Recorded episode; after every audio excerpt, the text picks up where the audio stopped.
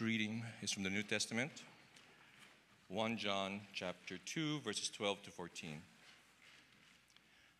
I am writing to you, dear children, because your sins have been forgiven on account of his name. I am writing to you, fathers, because you know him who is from the beginning. I am writing to you, young men, because you have overcome the evil one. I write to you, dear children, because you know the Father. I write to you, fathers, because you know him who is from the beginning.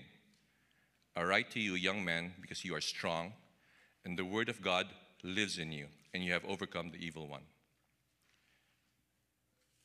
Our second reading is from Jeremiah chapter 15, verses 15 to 21. Lord, you understand. Remember me and care for me. Avenge me on my persecutors. You are long suffering. Do not take me away. Think of how I suffer reproach for your sake. When your words came, I ate them. They were my joy and my heart's delight, for I bear your name, Lord God Almighty. I never sat in the company of revelers, never made merry with them. I sat alone because your hand was on me and you had filled me with indignation. Why is my pain unending and my wound grievous and incurable? You are to me like a deceptive brook, like a spring that fails Therefore, this is what the Lord says If you repent, I will restore you, that you may serve me. If you utter worthy, not worthless words, you will be my spokesman. Let this people turn to you, but you must not turn to them. I will make you a wall to this people, a fortified wall of bronze. They will fight against you, but will not overcome you. For I am with you to rescue and save you, declares the Lord. I will save you from the hands of the wicked and deliver you from the grasp of the cruel. This is the word of the Lord. Thanks be to God.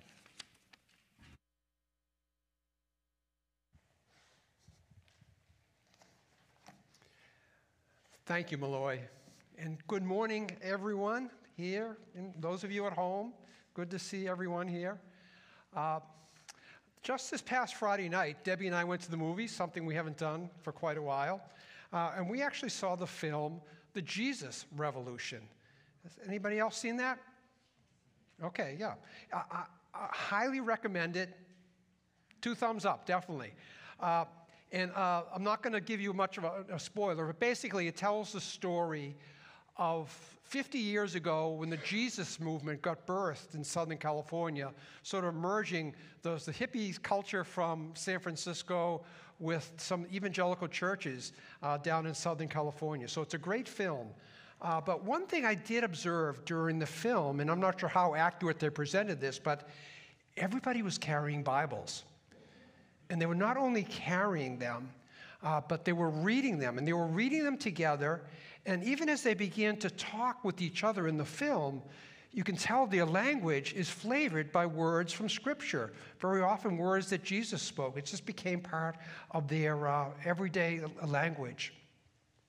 So uh, and it just reminded me of somebody I knew years ago. Uh, he had been served, he and his wife had served as missionaries in Africa, and they were back living in the U.S. And I had conversations with him when I was a young man. He was somebody I looked up to as a mentor. And it just seemed like every time I spoke with him, he was using the Bible. And it wasn't like quoting verses at me. It just, that's the way he spoke. God's word and his speech had just sort of merged together because he had God's word living in him, and he was living in God's word. And that's what we're going to focus on this morning. Uh, last week, I would have began with, uh, let me just get this uh, here. I think I just turned this off from my side. I need to.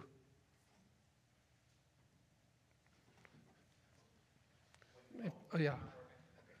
If, if, it's okay. But uh, last week, uh, we, we spoke about uh, I was referring to a book project I'm working on called Heading to Halftime.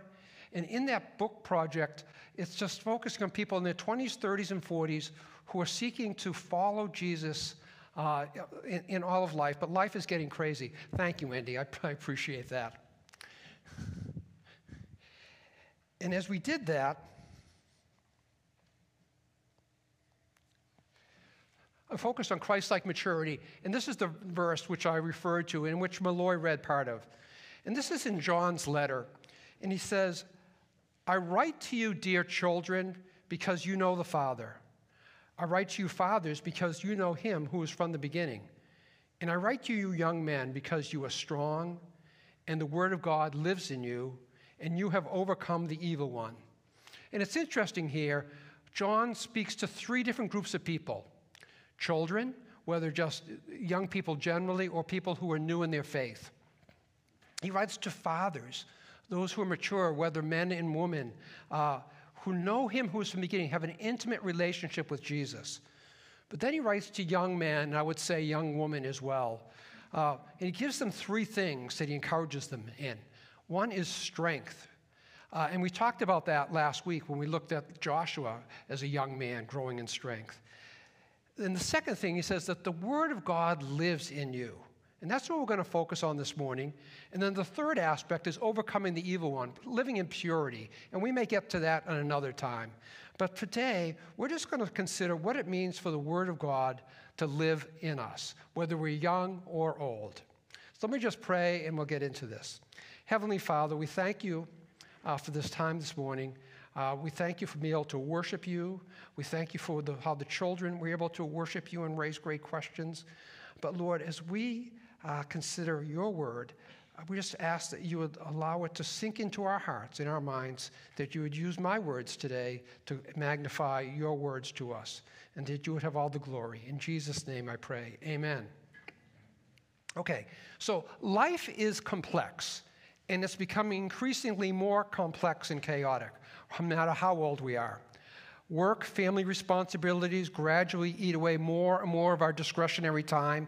Even good things like involvement here at Newton, uh, at our church and in Christian community, uh, can times seem draining and it feel even more than it's fulfilling for us.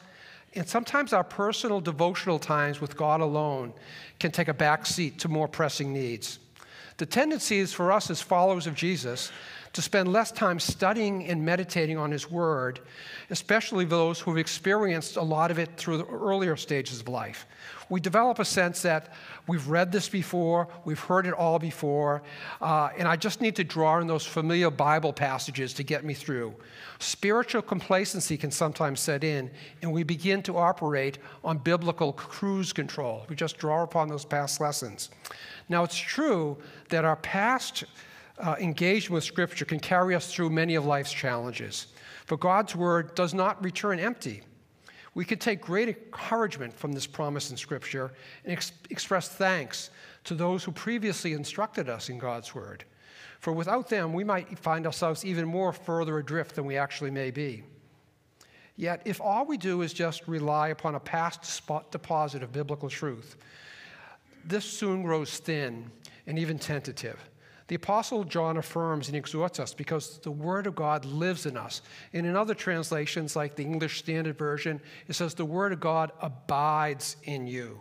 And that's why I wanted to sense this idea of abiding.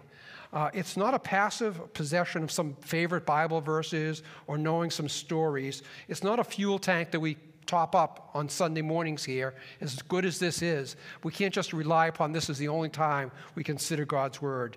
Rather, abide suggests an ongoing, proactive, dynamic engagement with the very words of God Himself. I call this abiding in real time. And we see this also in John's Gospel, where he writes, I am the vine, you are the branches.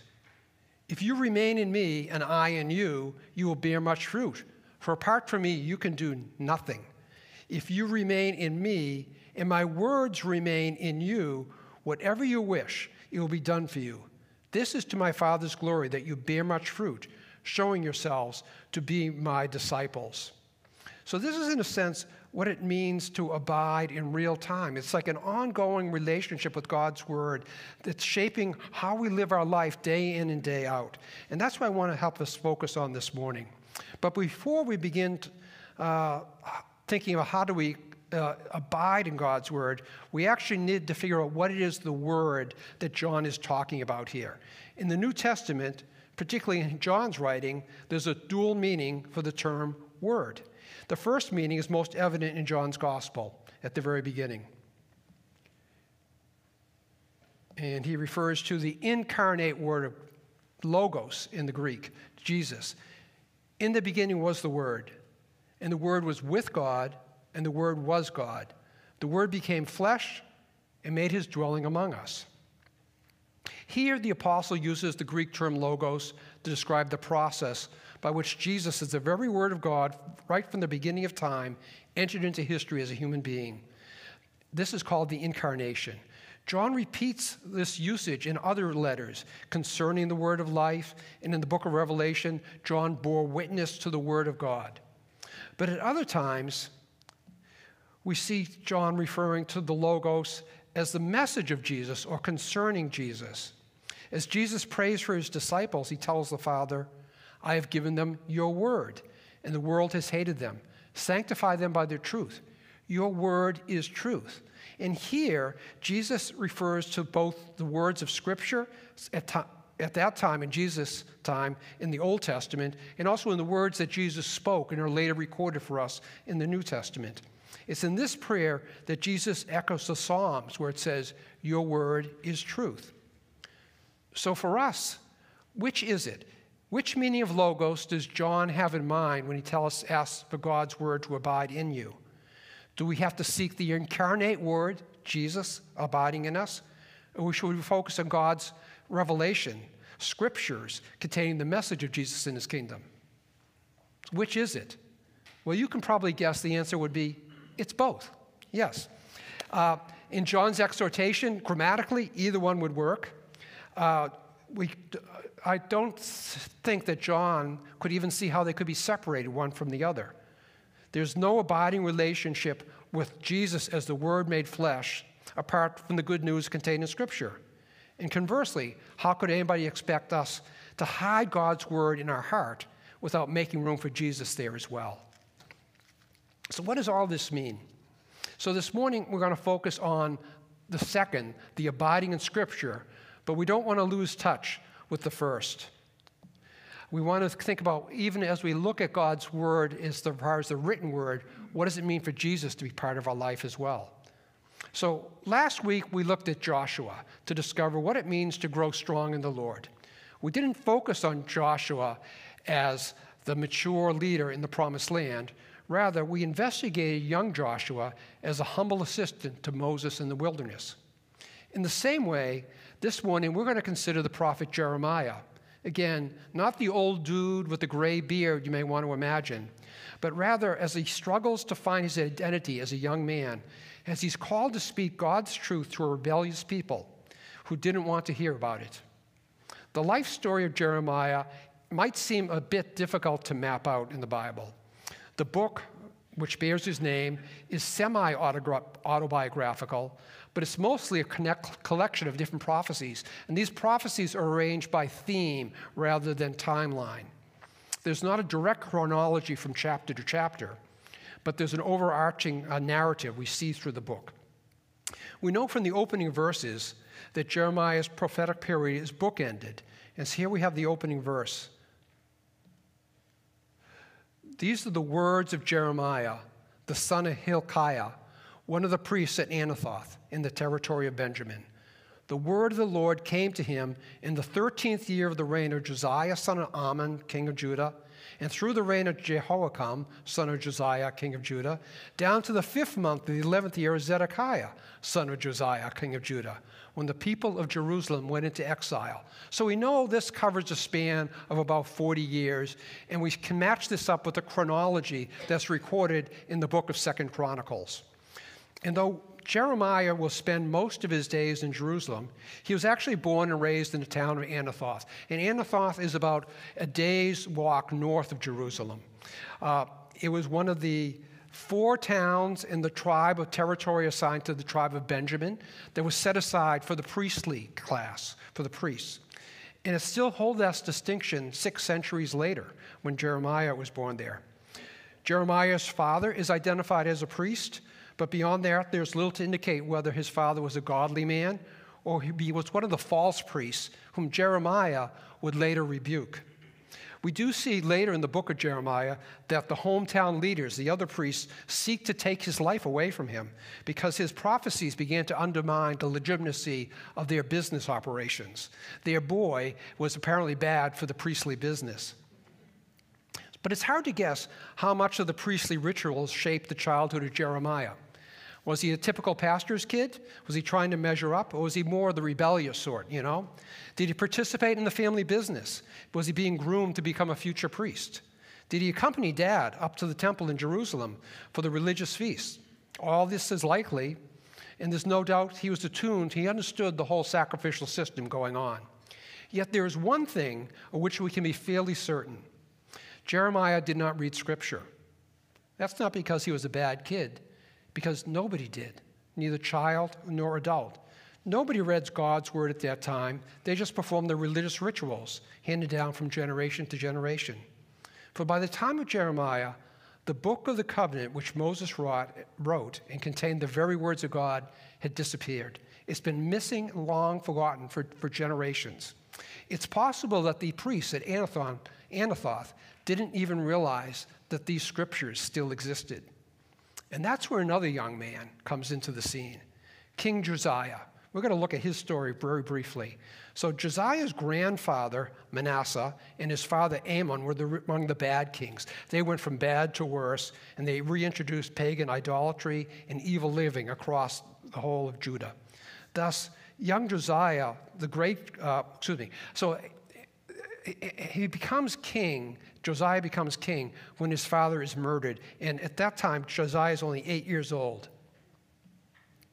So Josiah was eight years old when he became king, and he reigned in Jerusalem 31 years. But he did what was right in the eyes of the Lord. And he followed the ways of his father David, not turning aside to the right or to the left. In the eighth year of his reign, while he was still young, he began to seek the God of his father David. In his 12th year, he began to purge Judah and Jerusalem of high places, Asherah poles, and idols. We don't have a detailed record of King Josiah's upbringing and education, but there are a few significant highlights. So we see at age 16, he began to seek the God of David, his father. Now, obviously, he's referring to not his personal direct father, but his great, great, great, great generations before him, King David, as his father. And by the time Josiah turns 20, and presumably, presumptively, he's now in full command of his royal powers. He sets out to purge Judah and Jerusalem of the high places and all the idolatry which is going on. Josiah was making waves and taking charge in a way that the people of God had not seen for a century. But Josiah's most profound impact is almost by accident. He had directed the city governor and the high priest to repair the temple because the temple had, after decades of idol worship all over the place, the temple had fallen into quite a state of neglect. In the process of this uh, repair project, the workers were cleaning out the money boxes, and they came upon an old scroll among the coins. They passed the scroll on to the high priest, who at once realized what he was holding in his hands. He declares, I have found the book of the law in the house of the Lord. And this scroll was eventually brought to King Josiah, who directed that it be read aloud in his presence. Now, it's not clear how much book of the law this particular scroll contained. Most likely, it was the book of Deuteronomy, where Moses sums up God's law for the people of Israel before they enter into the promised land. As the young king heard the words of God read aloud for the first time in generations, what must have been going through his mind? Was he rejoicing and boasting of what a great find has happened under his rule? Was he going to claim the blessings and honor which God revealed to Moses at Mount Sinai? None of this. Joshua was terrified by what he heard that day because he realized the implications of his forefathers' rebellion. And Joshua, I'm excuse me, Josiah rather, when the king heard these words of the law, Josiah, he tore his robes and he said, Go and inquire of the Lord for me and for the remnant of Israel in Judah about what is written in this book that has been found. Great is the Lord's anger that is poured out on us because those who have gone before us have not kept the word of the Lord. They have not acted in accordance with all that is written in this book. And this is where we find Jeremiah. He's still a teenager. He's probably 10 years younger than King Josiah. And all of a sudden, God appears to him. And this is what we see. The word of the Lord came to me, saying, Before I formed you in the womb, I knew you. Before you were born, I set you apart. I appointed you as a prophet to the nations. Alas, sovereign Lord, I said, I do not know how to speak. I am too young.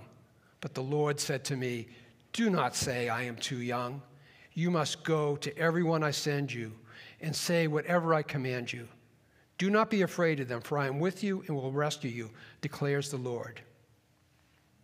Now, it's not clear how it was that the young king, Josiah, and the young prophet, Jeremiah, first crossed paths. Obviously, Jeremiah, growing up outside of Jerusalem, would have known who the king was, and he may have been very much aware of his reform movements. Uh, it's not likely the king was aware of this teenager from Anathoth, and not at least until God directed Jeremiah later. He says, Go and proclaim in the hearing of Jerusalem, Thus saith the Lord. From this point forward, Jeremiah is going to be hard to ignore. He is in the city of Jerusalem speaking God's word. For the words which he speaks on behalf of the God of Israel would be confronting, convicting, and ultimately condemning. So if Josiah's father, Amon, was still on the throne, it's likely that Jeremiah's uh, responsibilities, in fact, his life, would have been cut short. But God orchestrates the timing and synergy. He brings together a reforming king and an outspoken prophet so that they both would have motivated each other to persevere in the face of mounting opposition. Josiah would have provided the young prophet with royal protection during his reign. And Jeremiah would have enabled the young king to continue his purges of idolatry with assurances from God. Both of them spurring each other onwards and also demonstrating the vitality and passion as young men. The rediscovery of the book of the law in the temple would be a game changer for both the king and the prophet. Jeremiah is not mentioned by name of one of whom those whom Josiah sought counsel from concerning the word of the book of the law.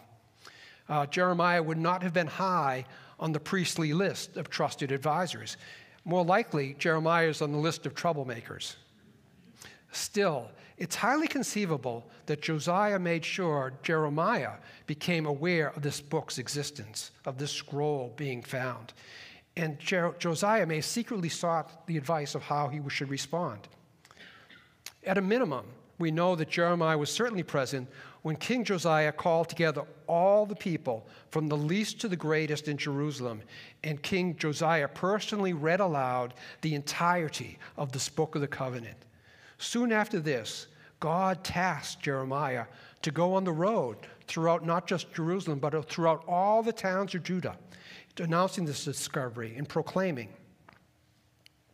The Lord said to, this is to Jeremiah, proclaim all these words in the towns of Judah and in the streets of Jerusalem. Listen to the terms of this covenant and follow them. From the time I brought your ancestors up from Egypt until today, I warned them again and again, saying, Obey me. But they did not listen or pay attention. Instead, they followed the stubbornness of their evil hearts. So I brought on them all the curses of the covenant I commanded them to follow, but that that they did not keep. So how did Jeremiah go about describing the book of law to the people in the outlying villages of town of Judah?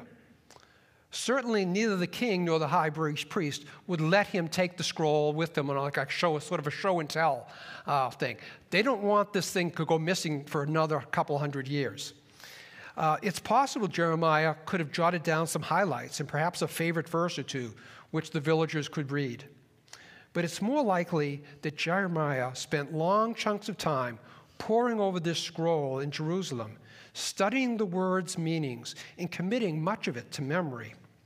Uh, it, this sort of reminds me of, of different times and different places I've become aware of. I know other people come aware of. Like, as we take God's word and we actually commit it to memory, that God uses that in conversations at various times. I know I've had opportunities to talk to people, and that's uh, as I'm real, talking to them and discussing something that may be of concern to them, it just seems like something I know from God's word can maybe help them, maybe bless them, help, un- under, help them understand something. So God uses it this way. I had one really remarkable experience a number of years ago. I was in India, and I was part of a team doing a presentation uh, uh, for the churches across South India. We were in the city of Chennai, and there were a, room full of people, and they were sitting at tables. Most of them were pastors at different churches. We were doing a, a series on discipleship training in local churches. There were also some lay leaders there. We were told that, we uh, that, that, we wouldn't need translation, that they would all understand English. But when we arrived, we found out there were more people from some of the villages. And so the, uh, the language in South India is Tamil. And so we had a translator available to us, which made things a little bit more complicated as far as getting through all our materials we needed to present. But as I was up there speaking, as I said, there are people on these various tables. There was one table in the back of the room in which there was some of these older women in their beautiful saris sitting there. And every so often, in the middle of my presentation, one of them would just stand up and start speaking in Tamil. And I have no idea what she's saying. And I nod and I go, okay. And I, and I go on. And then a minute later, another one at the table stands up and she says something in, in Tamil. And again, I have no idea what's going on here. I'm getting a little bit irritated because we're trying to get through this thing. And if you've ever done translation work, it takes much longer to do the translation than the actual talk. But so during the break, I went to the translator. I said, Who are these women? What are they doing? He goes, Oh, those are the Bible women. Among them, they've memorized the entire Bible. Different one of them have memorized different books. So be, between them, the entire Bible is available. So whenever you referenced a Bible verse, it's their responsibility to get up and speak it in the local language, Tamil. I said, ah, and actually they travel all around India doing this. And when they're there, because a lot of the people are illiterate in some of these places, they can't read it for themselves. So this woman's, these women's ministry is just, and particularly they'll follow an evangelist or, or, or a pastor who's goes, going or preaching at different locations. And they just serve God that way. So now I'm humbled. And I go up and I, and I said, you know, and I greeted them and I thanked them. I tell them what they're doing. I said, take as much time to do what you need to do. I also made sure for the rest of the day I didn't use as many Bible verses. but anyways, uh, so but in a sense, I think Jeremiah must have done something similar. He needed to get this word out to people, so he would spend time memorizing it. In, in a sense, he's like the uh, the, the, young per, young man described uh, in the Psalm 119. How can a young person stay on the path of purity by living according to your word? I seek you with all my heart. Do not, me, do not let me stray from your commands. I have hidden your word in my heart that I might not sin against you. So here we have Jeremiah. He's hiding God's word in his heart because he knows he's going to use it to bless others, but also it turns out to be blessed himself. So, one way of thinking about how we uh, capture God's word and put it into our heart. There's an illustration, it's called the word hand. Some of you may have seen this before, but it's the idea if we want to have a good grasp on Scripture, a good grasp on God's word, we need to hold it firmly. In doing so, we uh, think of the various fingers of our hand. And on the top, we have the four fingers, which demonstrate how we have intake God's word. The pinky finger is we hear God's word. We come along and it's read here, or maybe as you gather in community groups, people read God's word. Or you can actually have it while you're driving on your, in your car. You can have an app on your phone. You can go for a walk, exercise, listen to God's word. The next way is reading it yourself setting aside time each day to read the Bible, maybe a devotional book, but you just sort of read it and let it soak in. The third way is actually not just talk about it, but actually study it, break it down, look at it. And we do this at Newton Covenant Church through our community groups. But there are, or you can do a study of the Bible on your own. But the idea of spending time and understanding what it means. The fourth way we take God's word into our hearts is by actually memorizing it finding verses, committing them to memory, and then reviewing them from time to time so you know what they are. So, all these things are great, but if this is the only way we did this, you don't have hold on it. It's the meditation, the idea that we take God's word firmly and not just when the, the, the Hebrew term for meditate is actually like ruminate. Uh, and we have the imagery of a cow which chews up the grass and digests it into one stomach and then regurgitates it and then chews it some more for more nutrition. That's called chewing the cud. Uh, and then it, and it puts the, uh, the, the uh, the regurgitation back into a separate stomach. I think cows have like four stomachs, something like that. But it's this process that that's what the Hebrew word actually means. Is we take God's word, we chew on it, we put it down, we put it inside of us, and then we bring it up again and we turn it over and we think about it newly and differently. That's the idea of meditating on God's word.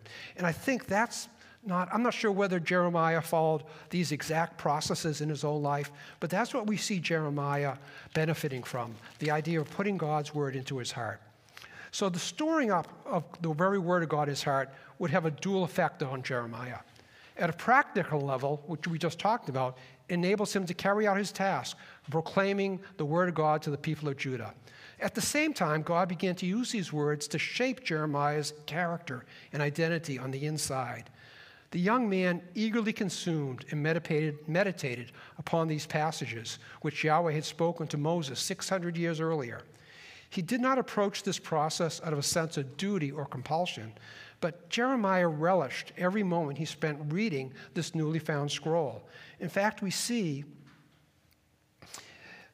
in Jeremiah 15 when your words came, I ate them. They were my joy and my heart's delight for I bear your name, Lord God Almighty. So, as Jeremiah is out on his road trip, still as a young man, uh, he not, was not making a lot of friends. And undoubtedly, he fired up more enemies as the people who are already comfortable in their ongoing religious practices and not keen to turn things around, even with this new scroll. Yet by now, Jeremiah had immersed himself deeply in God's words and had developed strong conviction about the power of them in his life. So rather than close his mouth and shut up shop, Jeremiah presses on. He places his trust in the Lord for protection. Indeed, at times, Jeremiah felt that he was getting the short end of the stick. The more he sought to do what was right and true, the more he was taken advantage of and slandered. As Malloy previously read to us, Jeremiah shouts out to the Lord, why is my pain unceasing? Why is my wound incurable? Why am I refusing to be healed? Will you be like a deceitful brook, like waters that fail? Yet God listens to Jeremiah and responds in words of comfort and affirmation. He says, But even more than expressions of comfort, excuse me, he says, I am with you to save you and deliver you, declares the Lord. So Jeremiah holds on to this. And he uses God's word to form convictions in his own life, and he delights in them. The joy and delight which Jeremiah experienced as he figuratively consumes or eats the Word of God, reading and studying both the historical accounts and the practices for godly living, and then daily meditating upon their truth and relevance to his own life, surely these things sustained him in the dark days. Ultimately, Jeremiah discovers the true, his true identity as he immerses himself in God's word. He says, For I bear your name, Lord God Almighty. So we see God using a young prophet Jeremiah alongside a young king Josiah to call his people to repentance. And yes, God will continue to use his maturing prophet to stand alone against rebellious idolatry of his people, even after King Josiah is killed in battle and things go back to, from bad to worse again. But God still had much bigger plans for Jeremiah in the decades to come, in the second half of his life. But first, he needed to encourage his young prophet to hold on and finish the first half well. The very word of God which Jeremiah found and ate in the first half of his life not only sustained him to halftime, but they also laid the foundation for an explosive second half. This would be the period in which he was tested like never before. You probably reference of being thrown in the pit, being put in the stocks, uh, being uh, punished in so many different ways. He's re- excuse me, Jeremiah repeatedly confronts the deceitful religious and political leaders, even as he watches most of Judah being carted off into exile in Babylon. And ultimately, Jeremiah is carried off into slavery in Egypt himself. This is a period in which God would use his proven prophet to announce something entirely ex- unexpected It is through the words of Jeremiah we find that God makes a new covenant. Now, it will take six more centuries until Jesus comes and fulfills this. But Josh, excuse me, Jeremiah sets the, the vision for what this new covenant will be. And God uses uh, Jeremiah to set the stage for his coming. So, what might it look like for us? To, what are some next steps for us to become disciples of Jesus in whom God's words live? We'll be developing good listening skills to hear and learn from the scripture as it's read aloud, whether here in church or on our own. Would it be uh, focusing, a culti, cultivate a healthy and consistent pattern of devotional reading on a daily basis? Or perhaps we're ready to move on from just talking about the Bible, but actually studying it through a community group. Or could this be a time when we memorize and review key Bible verses? But whichever approach we take, remember, not just the fingers, but to get the thumb involved, the meditation piece. Meditation is the end game of allowing God's word to abide in you and to abide deeply so you become fully confident what the Lord has in store for you. Jeremiah was the type of young man, I believe, whom the Apostle John would later characterize as having the Word of God live in you.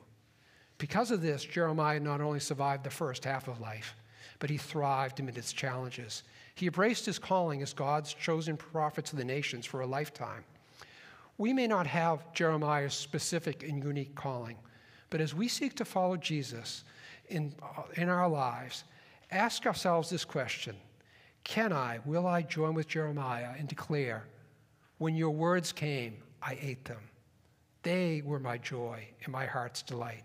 For I bear your name, Lord God Almighty. Let me pray. Heavenly Father, we thank you for providing men, young men like Josiah, young men like Jeremiah, who stood up against everything else, but who also stood upon your word and drew upon your word to give them strength and convictions which you would use in mighty ways in different times and places. We pray that you would use us the same way, that we can seek your word and draw upon it, not only to shape us, but to declare, declare your gospel and your love to a needy world around us. We ask that in Jesus' name. Amen.